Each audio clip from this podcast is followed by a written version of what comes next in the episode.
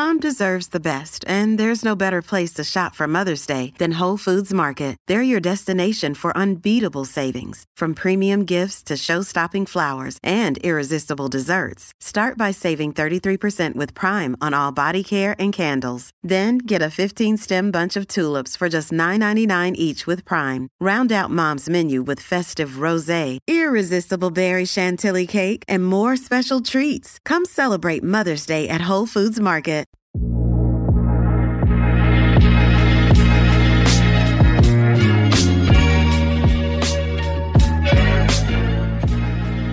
Welcome to Everyday Theology, where we don't tell you what to believe or why to believe it, but rather explore our Christian beliefs and why they matter for us in relation to God, the creation, and to others. My name is Aaron Ross.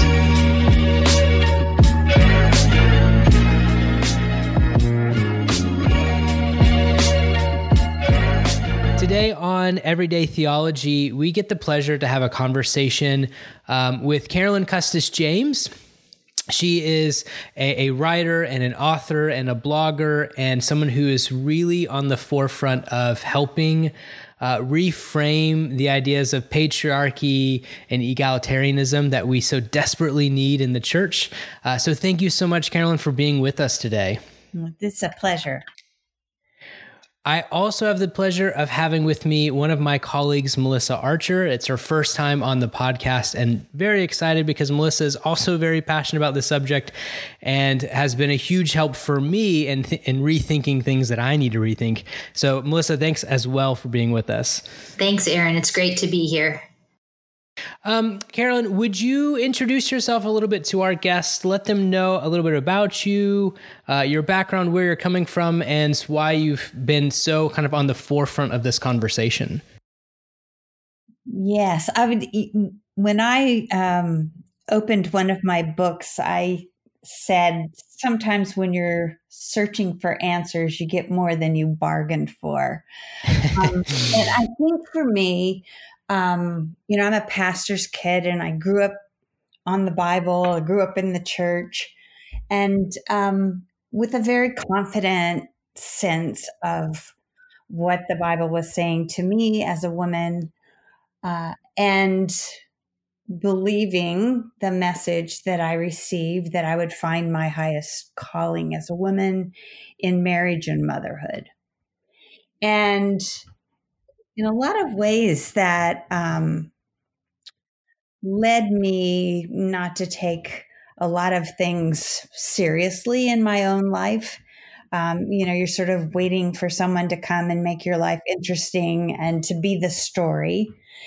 And instead of having that happen when I graduated from college, I hit a 10 year stretch of singleness. And, mm. you know, I think the idea of searching for answers means that at some point you got into a place where you had you had to ask questions. And you know all of the hard things that we experience in our different stories are opportunities to learn and grow. And i feel like those 10 years as hard as they were um, were pivotal in what i do now because I had to ask, you know, am I going to miss what God has created me mm-hmm. for?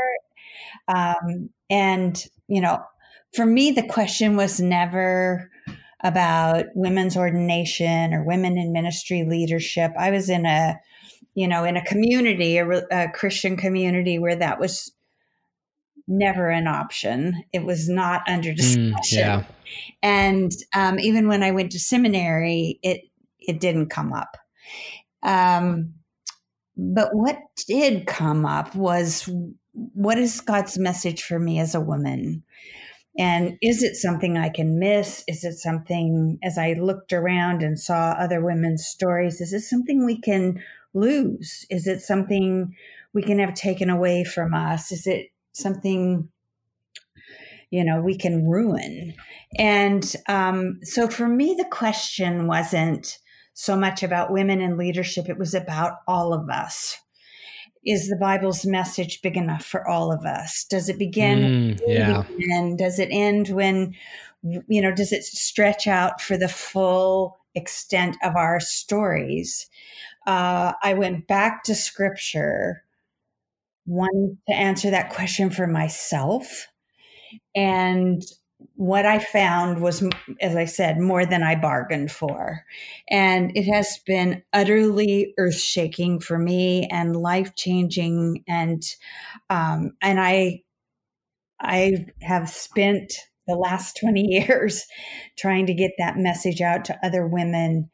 Uh, it, it doesn't matter if they, you know, where they land on the spectrum of the discussion about women in ministry, they are called to give everything to the service of our King. And uh, women uh, are are mobilizing in all sorts of different ways. They, uh, I have met with little girls in middle school who are reading my books and are just on fire. I've I've hmm, encountered mm, yeah. women, women in their 90s who are asking God what He wants them to do with the rest of their lives, and, they're, and they're getting assignments. You know, it's just, but it's like who who can we spare? And you know, who's who's going to say this far and no further? Um, so that has been the the core of my work and just going back to scripture and unpacking this bigger message that's been there all along. And what happened in the process is that I've you know I've done a lot of work I mean I'm I'm my the foundation of my work is Genesis 1 and 2 because that's the only pre-fall information we have. Yeah. And so it's God vision casting and it matters. And every other text in scripture must come under the scrutiny of that text. And so, you know, I wasn't thinking about patriarchy. I was just thinking about how is God working in the lives of his daughters?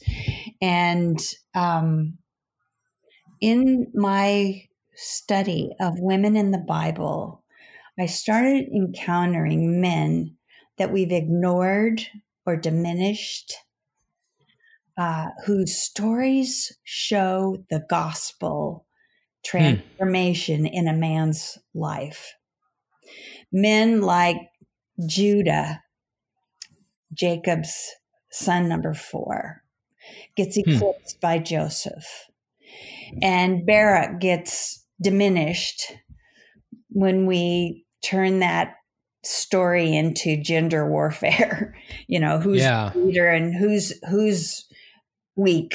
And um anyway i just I, these were stories joseph who's who's married to mary um, gets eclipsed by jesus and and mary. And matthew gets eclipsed by peter and james and john and Paul. And these are amazing stories. And I wanted to tell those stories. But when I started to look at that, um, at the same time in our own culture, things were surfacing.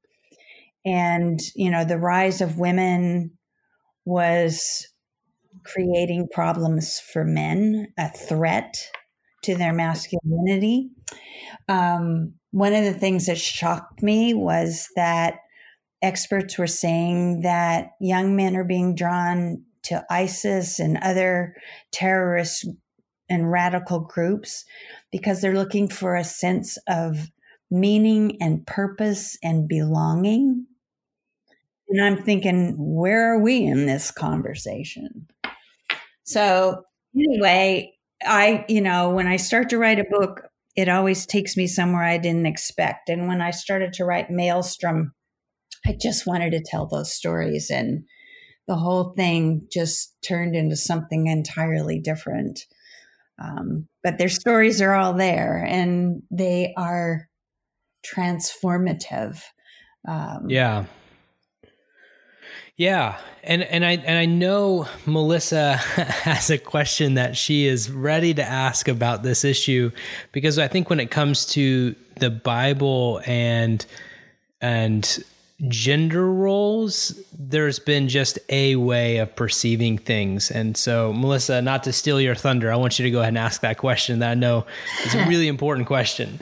Sure, no, that's fine, and thank you so much for kind of sharing some of your your background, Carolyn. Um, I too am a pastor's kid and and and grew up with very similar understandings, and so uh, not being single for ten years, instead, I got married at nineteen um, you know, and of course that was a long, long time ago, but but still, it was that idea that my fulfillment would be found in marriage, uh, and that even my ministry call would be fulfilled in marriage, and, and so some of those those same ideas. Um, you know i experienced as as i was as i was growing up and, and i do want to ask you um, about uh, you i listened to an interview today actually that you gave and it was talking about some of your work on esther and you made such a great statement in that i, I wrote it down and then uh, also discovered in, in your book Malestrom uh, as well.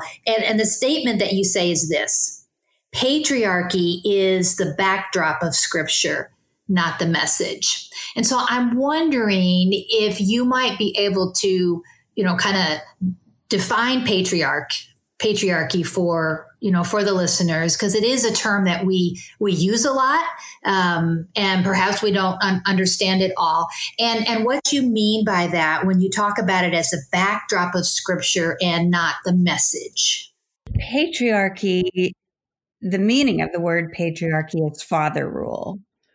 But when you see the manifestations of this it is the rule of men over women, but also over other men. I mean, I, I, um, we don't see it in the Bible until the fall, because right. before the fall, God creates male and female to rule and subdue creation together. The rule is outward and it's for the flourishing of all. And after the fall, that rule turns laterally. And now we have men ruling over women. And the book of Genesis is just permeated with patriarchy, beginning with chapter three. And um, it, it creates uh, rivalry between brothers because one of the one of the well Walter Walter Brueggemann calls it the linchpin of patriarchy is primogeniture, and that mm. is that in the Bible, sons in the patri in the patriarchal world in the Bible, and also today in intensely patriarchal cultures, the primacy of sons is um, def- definitive in the culture. Yes. One one um, Palestinian man whose wife gave birth to a daughter and then she couldn't get pregnant again was desperate. And he said, and this was in the late 20th century, I am nothing in this village without a son. Wow. So, you know, women in the Bible who are barren are not praying for daughters. Right. They're, they're, not praying for children, they're praying for sons. And it is a woman's responsibility under patriarchy to produce sons to perpetuate the family for another generation.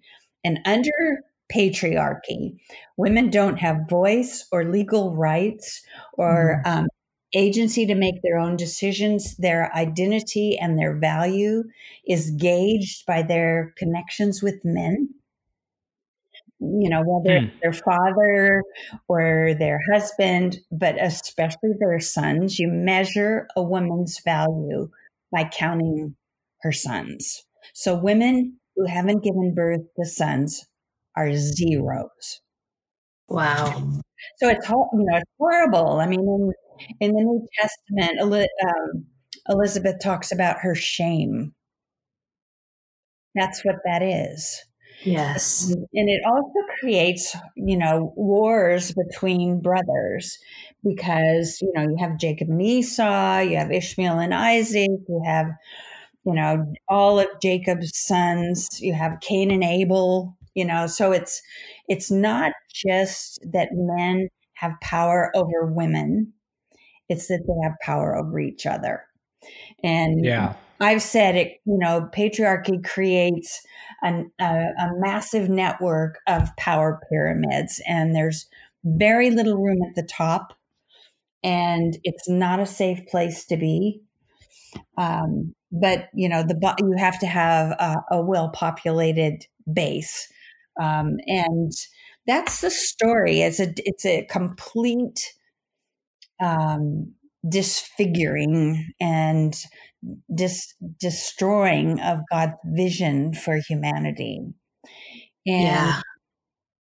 and so um, so when i say patriarchy is not the bible's message it's the backdrop to that message.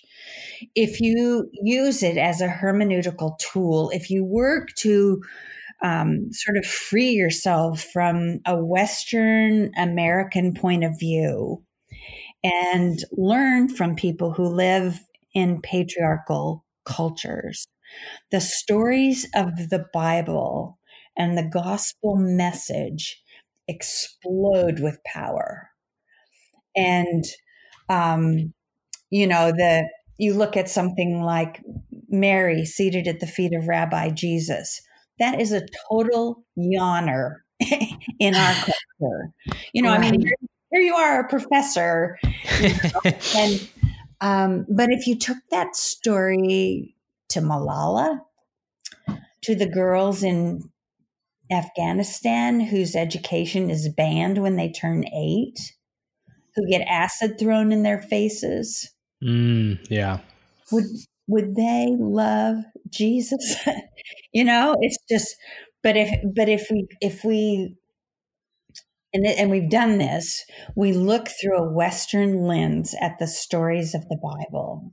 And so yes. we try to salvage pieces of patriarchy. But if you read the Bible with an understanding of patriarchy, then you can't get through the book of Genesis without patriarchy falling to pieces. Because repeatedly, God doesn't choose son number one, He chooses son number two. He chooses son number 11. all the way through, he's overthrowing the system. And because that's they're enmeshed in the patriarchal world, it's cause for murder and human trafficking. You know, Joseph's brothers sell him, you know, get rid of him. You know, he's son number 11. He's the firstborn of wife number two. I mean, it's just all wrong what's happening. And it stirs up fierce jealousy among the brothers. We don't understand that in our culture. That's that's so yeah. true. And we get, of course, stories uh, of women, you know, throughout throughout Scripture. Granted, uh, not as many as we would like, but as as you point out, those stories become important.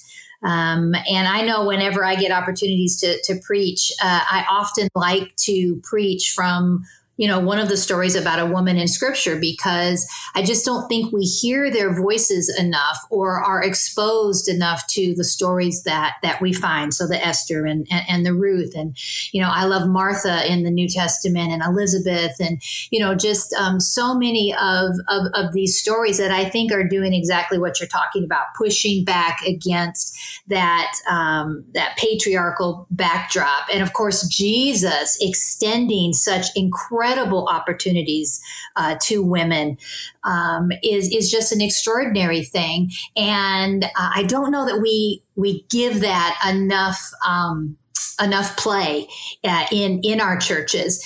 And i think it is really important that we bring bring those types of things to bear. Yeah. Well you know a lot of women will say the story of Deborah, the story of Esther, Priscilla, or Junia had, you know, changed their views of themselves. Um, the one that changed everything for me was Ruth. And mm. Ruth is a zero. She's had 10 years of marriage without a pregnancy. She's a foreigner. In today's world, we would call her an Arab. And when she arrives in Bethlehem, we would call her an undocumented immigrant. So she drops, hmm. she drops below zero. She ends up being a gleaner, which is like a scavenger. Right. And scholars have said in recent, in the more recent work, that she's the leader in the story. Mm. And her actions are changing the lives of Boaz and Naomi, but they are also significant in moving forward God's purposes for the world. And that's something she would never, ever know. And when I saw that, I, that was the end for me. I just, you know, I thought, what have I been thinking? And I, I really don't think the question of women, any question we're asking about women in leadership or women, you know, what, what opportunities should they take advantage of? I don't think that's a gender issue. I think it's a stewardship issue. And, huh. you know, I've said it before when I stand before Jesus, I'd rather be explaining why I did too much than why I did too little. You know, I mean, yeah, I mean, it's it becomes absurd, you know, to say this far and no further. You know, who has the right who has the right to say that? And in the Bible, women the fact that a woman sets foot on the pages of scripture and the focus zeroes in on her is radical. It should never have happened, especially yeah. some of the ones like Hagar, who's a slave, and you know, ends, ends up being thrown away, and Ruth, who's completely disqualified by everything in her demographics, and Esther, who is trafficked. You know, it, it you get to the New Testament, you know, Matthew's gospel and Luke's gospel begin with the stories of women, you know, that are so anyway. Yeah. It's it's almost as if you know, like these stories are there and growing up um me growing up, you know, I, my my my dad is also a pastor, so I grew up in the church. Um that like even as a kid and especially as a male, I would hear stories of you know Ruth and Esther and in children's church, of course. I mean, they they typically are like taught more in children's church. I feel like than they are actually in you know yeah. church uh, in general. But I would hear these stories, and then I would have kind of like the whiplash of you know women can't be pastors, women can't be leaders, women can't be these things. And that's when their stories stop being told. Mm. Um, and it's almost as if we read, I mean, it's very true what we do, anyways. We read into the text what we're already expecting to find. Right. And so, since we're expecting to find the patriarchy that we kind of already live in, that of course that's how it worked in the Bible because that's just that's just the way it is and we stop allowing scripture to actually surprise us and to say, well, actually, it's challenging that notion and pushing back on the way that we typically look at it. Um, but you said something that I thought was really fascinating, and um, I, I kind of want to get your your thoughts on this. When we do see scripture and we see scripture actually pushing back against this patriarchy, whether it's patriarchy of kind of males in terms of you know the second born going over the firstborn or 11th born or women who are the leaders and and and and you know a few texts but more than i think we're imagining they're they are in um, you said something really interesting about kind of men who were that you in your research were joining you know isis or were feeling like they had kind of lost their way as men, so to speak, and their masculinity was being challenged. Yeah. Why do you think it is, and this is a kind of a twofold question, why do you think it is for men that when this has been kind of like patriarchy is being dismantled to some degree in a healthy way, that we see men responding in unhealthy ways such as that? And then the second fold is what about for women who push back against the dismantling of of the patriarchy as well? Because I know you know, sometimes it'll be students. Sometimes I've seen it in certain denominations that women are not allowed to preach. That the women will almost sometimes be the most vocal about women not being allowed to yeah. preach or women not right. being the leaders of the household. So maybe if you can help interplay both those and give your opinions on those, it'd be helpful. Yeah, I, you know the the problem with the the masculinity manhood question is that we offer men a definition of masculinity that can be at, can be out of reach or is something in that you have to earn um, or you know that you know some men are not interested in in that definition and you know they it's it's it's very fragile. And, hmm. you know, with ISIS, they, you know, they were saying you can go from o- overnight from being a nobody to being a headache to the most powerful leaders in the world. Hmm. Huh.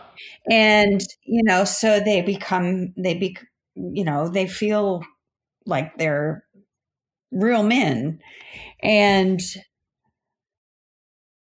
I believe the Bible offers us a definition of masculinity and femininity that is a birthright and that cannot be taken away from you.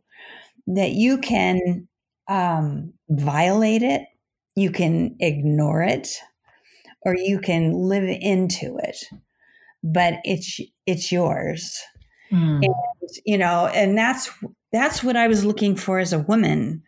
Is there a definition of what it means to be a woman that nothing can take away from me, that I am born with? That it's not about walking down the aisle when I'm an adult. Right. I, I'm born with that calling. And yes. um and and nobody can take it away from me.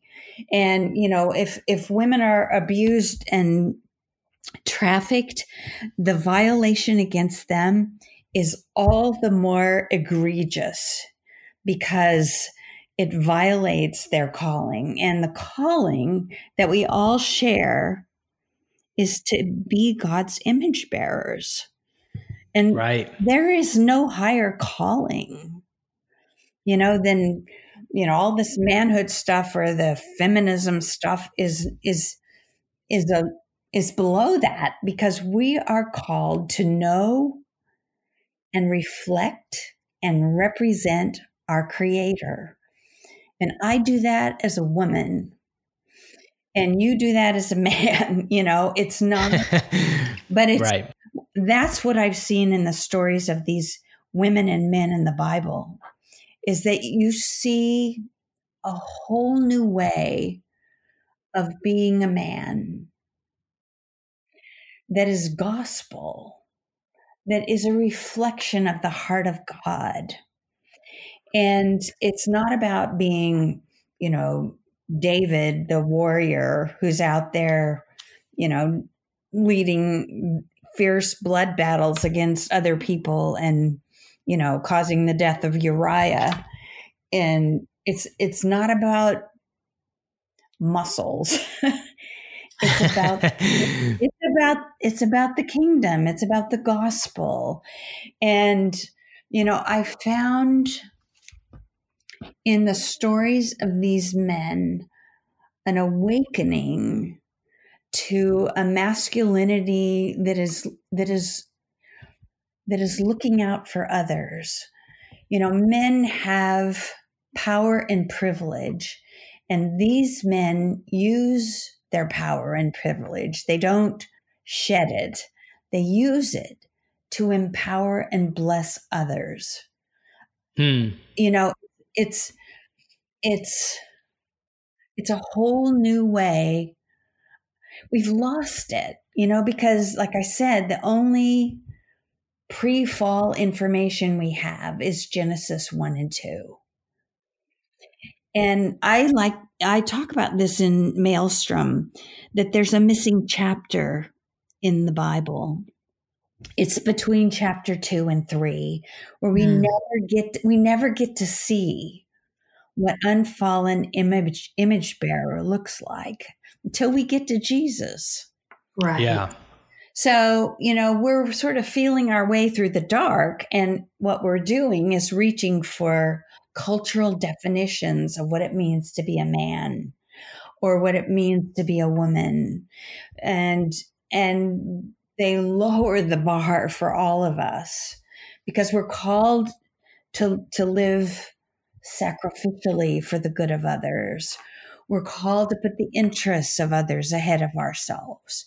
And we're Yeah. called to invest ourselves in in God's purposes and you know it it calls us to a whole new way of being that that we're still feeling our way through you know that it's but it's certainly not patriarchy and it's certainly not a gender war. It's it's Right. you know in genesis 2 we learned that men need their sisters. God says it's not good for the man to be alone and we we reduce that to marriage but it's a blanket statement. There are no parameters to that. And so for women to strive to use all the gifts and um, opportunities and privileges that we have should be blessing our brothers, um, should be um, infusing strength and courage into them, not, you know, swinging a pendulum of power from one gender to the other. It's, you know, I think we've got more work to do to understand Yeah. what this is. But, Yeah, I, I, I definitely think we do. I, I think some of the, you know, the way that we um, often read scripture or how I often hear it talked about in, in, in some circles is we really read through Genesis 3 rather than reading through Genesis 1 and 2, and, and particularly the, um, the, the talk about God creating male and female in his image. And as you said, tasking them with the same uh, task of, of, of stewardship. And, um, you know, there's no Adam, you do this, and Eve, you do this. I know they're not named yet in Genesis 1, but, you know, there, there's no kind of differentiation of roles. They are kind of given the same purpose. But, but when we kind of ignore that and read through Genesis 3, we are almost, um, giving patriarchy a divine sanction. And I don't think it was ever meant uh, to be that, as you have said. And, and I'm, I'm wondering, Carolyn, um, because I'm thinking through everything you're saying, and it, and it's so so good. And then I think of my own kind of of, of tradition, um, where uh, so much of the reason why women are denied ordination, which is a, a big issue in in my denomination, um, it, it's put to scripture. So it is Paul's two injunctions in 1 Corinthians 11, uh, I'm sorry, 1 Corinthians 14 and, and 1 Timothy 2.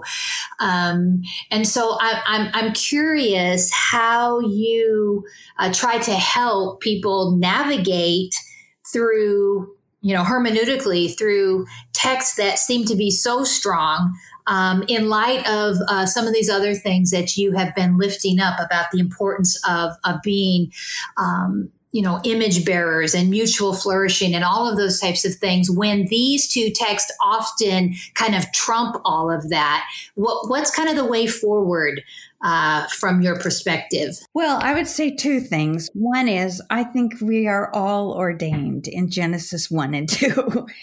and, you know, we are called. We are all called and we're called together. And, um, but but the other thing is the the way we look at Paul detaches him from his world. Paul, Paul and the other apostles' responsibility was to take the gospel of Jesus into the first century. Mm-hmm. And our responsibility is to take it into the 21st century. Yes. And people have this mental picture of Paul holding focus on the family marriage conferences with cute little couples sitting around but in the in the in the first century church, you had a majority of women. You had marriages that involved two and three and four wives. You had marriages that involved believing believing women and unbelieving men. You had a situation where men had total power over their wives. They could divorce them and put them out on the street to fend for themselves. Um, you know, there there are situations where in cultures today where you know abuse of a wife, violence against a wife is totally expected and accepted. Mm. You know, so some of the injunctions that we're hearing in, you know, the advice that's being given to wives is um, to protect them. And, you know, the, the, the um, the movement of wives from a culture like what you have in Pakistan and Afghanistan, where women aren't educated, now they're being educated, is, you know, earth shaking and destabilizing. Right. In the culture. And so the encouragement for women to learn is is revolutionary. I mean, that's what I'm saying. If you look at the if you look at the text through the lens of the culture, you know, nobody is hopping up and down and saying, you know, women are wearing pearls to church and, you know, that's, that's a sin. Um, this is why, as a hermeneutical tool, um, patriarchy is essential. And you cannot understand the Bible. We we do all kinds of gymnastics with the Bible when we just look at it from a Western point of view. And, you know, instead of unleashing the gifts and the power of the gospel in the church, we're cautioning and we're holding back and yes. You know, it's you if you're ordained officially you have more important ministry to do than someone who's out at gleaning in the fields as an in, undocumented immigrant. Um, you know, I don't think we know where the most important things are taking place, but we underestimate God's spirit and what God is doing in the world when we limit it in any respect. So, you know, it's it's yeah, it's a big it's a big deal and I think there are some very explosive statements that get made in Genesis 1 and 2. And that's God's vision and that's what Jesus came to restore. Um, and no one can be uh, we can't we can't afford to lose anyone in this mission. It's bigger than our little band of believers.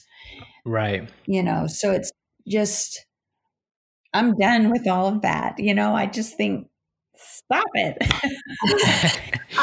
well, we've got work to do. We've got work to do. Yeah. I definitely think that there's that problem with scripture that a lot of people have because they still hold to this, you know, perspicuity of scripture like this kind of understanding like i don't need to know the culture i don't need to know the context if right. the bible says it plainly that's right the way that i see it must be plain. It must be because god wouldn't want to confuse us. So why would we need all that extra stuff to help us understand his word? Yeah. As if god's word is so basic that it wouldn't demand deep study.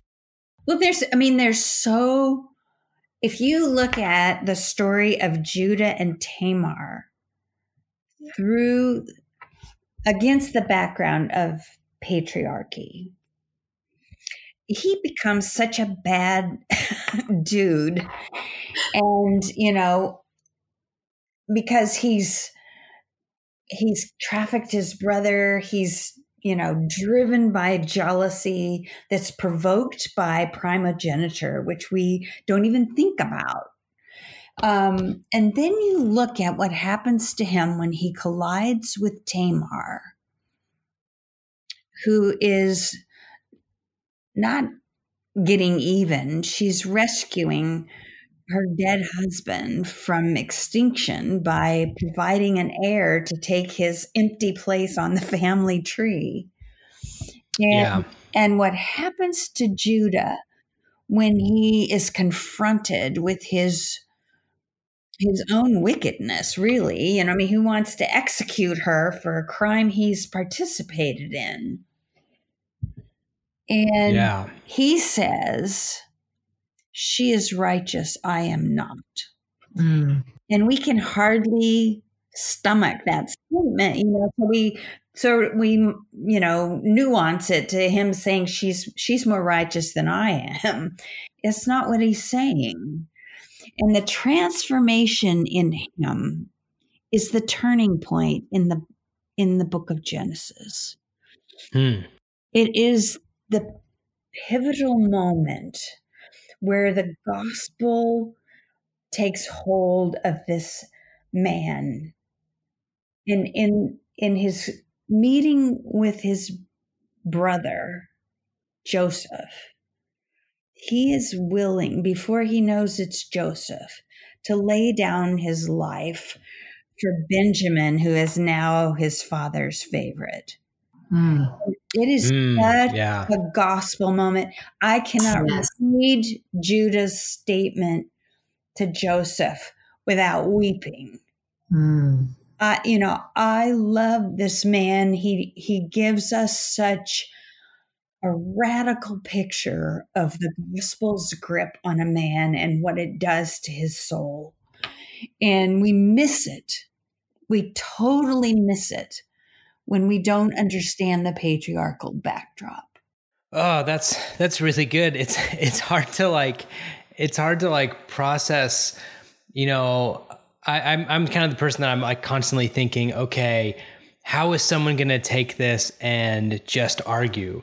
and and I think it's because I'm constantly trying to like defend ideas, but I think with something like this, you know, there's such a beauty and truth in those stories oh, yeah. that they really reach into you in ways that that no argument can.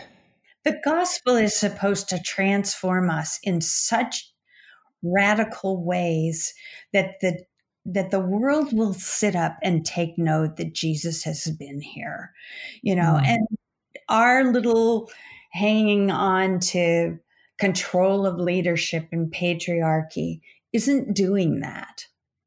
Yeah. It's not doing that. And uh, we don't understand how radical the gospel is. But I have to tell you, these men in in Malestrom brought me to my knees. And um, you know, the ones we focus on are Joseph and David and Joshua, and, you know, and we miss the power of the of the gospel in how it transforms lives and um, brings a healing breath of fresh air into the lives of other people. And, you know, Boaz is another one, very powerful man and he learns from this undocumented immigrant who looks at the law from the hungry side. mm-hmm. And it reads differently from there. You know, the law is, is meant to help the poor and, uh, you know, the powerless. And, um, and Boaz is, is following the letter of the law and she leads him to the spirit of the law it's like it's like the sermon on the mount in the old testament it's just profound. I mean he it's so beautiful. And you know we look at him as prince charming and the guy who gets the girl and it's such a trashing of his story. Uh Well, I, I will encourage absolutely everyone to go and pick up that book and to uh, to go pick up Malestrom and to be challenged by I think the gospel as it renegotiates the way in which we engage with, e- with each with each other in this kind of mm. image bearer reality of being people in the image of God and what that means first, like you said, what that means first before gender um, as as the primary place of what we're supposed to be as people. That was um, so very good. Thank you so much for that conversation. Before we let you go, though, is there any other kind of works or any other way that people can connect with you, with the work that you're doing, um, and keep up to date with uh, this really beautiful and necessary for our time work that you're doing? Yeah, I have several other books out, and um, I would hope, you know, Half the Church and um, the Gospel of Ruth and Finding God in the Margins that people would pick up those books. Um, you know, we've barely scratched the surface of um, of what you know can be said about all of this. Um, the whole question of the woman as the Ezer is, um, you know, one of the things I I'm known for because it's it's military language. It's very powerful um, in Genesis 2. But my website is carolyncustisjames.com. They can find me there, and my books are there. And um, yeah, but anyway, thank you so much for the opportunity to to talk about patriarchy and because it's so important to our understanding well, no, thank you for for being with us, and um, I hope that you know even through this podcast we'll keep that conversation going, and maybe we'll even have you back at some point to bring up some more of those important points mm. um, because it's such a necessary conversation. So, thanks again for being with us, Melissa. Thank you for joining me this time. Thank um, you, Aaron. It, it's been really beautiful for me and i hope our listeners really kind of grab something out of this at least challenged to some degree to kind of push forward so Thank you both.